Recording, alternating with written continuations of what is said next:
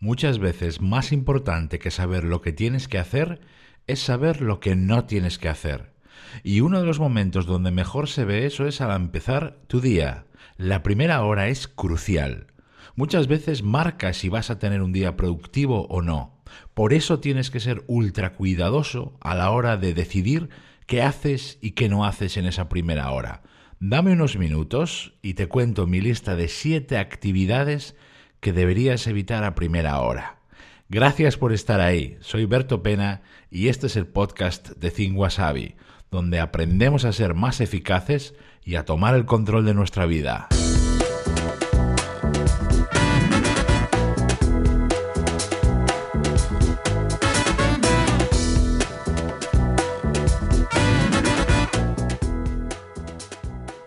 Claro que cada persona tiene que hacer su propia lista de antiactividades para la primera hora. Lo que para mí puede ser perjudicial, tal vez no lo sea para ti.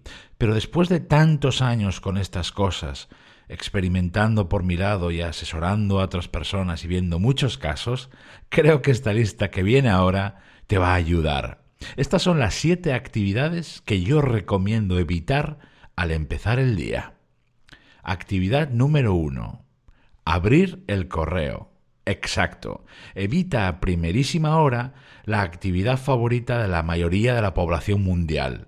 Céntrate en las tareas de más valor y pon la primera apertura del email un poco más adelante. Así no te perderás cosas y podrás hacer las tareas más importantes del día totalmente enchufado. Y si no te queda otro remedio que abrir el correo a primerísima hora, haz un escaneo selectivo. Cualquier cosa antes que enredarte con mensajes que te atraparán en una espiral que no tiene fin. No pierdas de vista cuál es tu verdadero trabajo. Actividad número 2. Tener reuniones. Las reuniones son como una gran aspiradora que succiona tiempo, energía y atención de todas las personas que asisten. Si empiezas el día con una, te habrás comido a la mitad de la mañana y ¿para qué realmente? Ojo aquí, en las reuniones no se trabaja, se habla de trabajo. Céntrate en, en vez de eso, céntrate en las tareas de más valor y siempre que puedas pon las reuniones a partir de las 11 de la mañana. Y por cierto, lo mismo podrías eh, aplicar o hacer con las llamadas a clientes o gente de fuera. No siempre puedes elegir, pero otras veces sí, a partir de las 11 de la mañana. Actividad número 3. Lectura de blogs y redes sociales. Es entretenido ver al llegar pues, las últimas novedades, estar informado, o darle al play a ese vídeo o ver esa foto curiosa.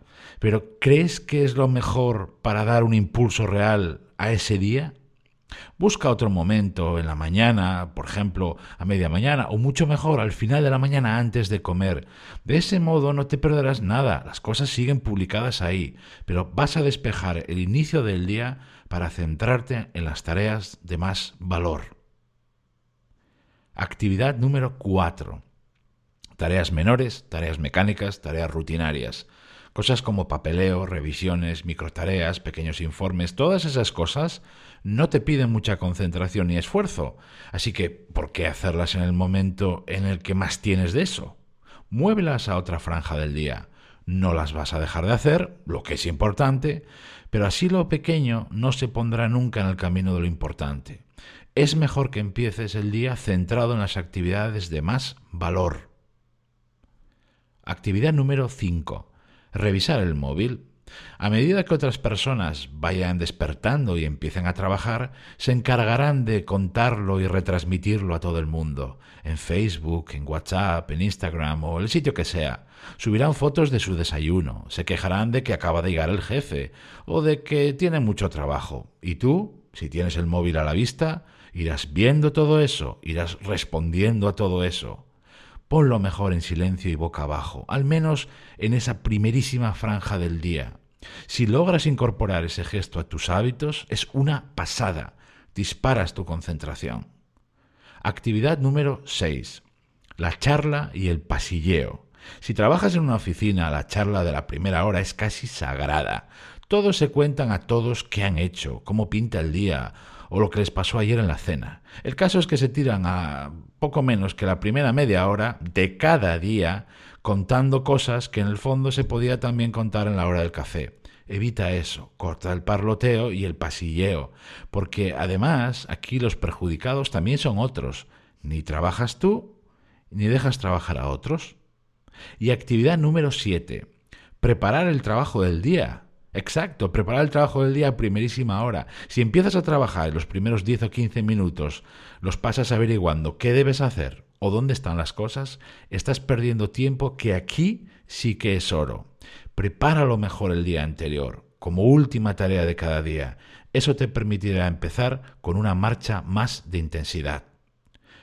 Si cuidas estas cosas y otras que seguro tú tienes en mente cada día, lo harás un poco mejor, un poco mejor, un poco mejor.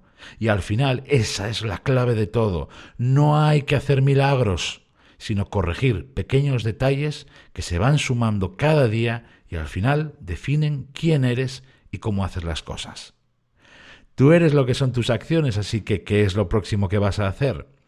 Gracias por estar ahí, se despide de Tiberto Pena, y mientras llega el próximo episodio encontrarás más ideas y recursos de eficacia personal en mi blog thinkwasabi.com.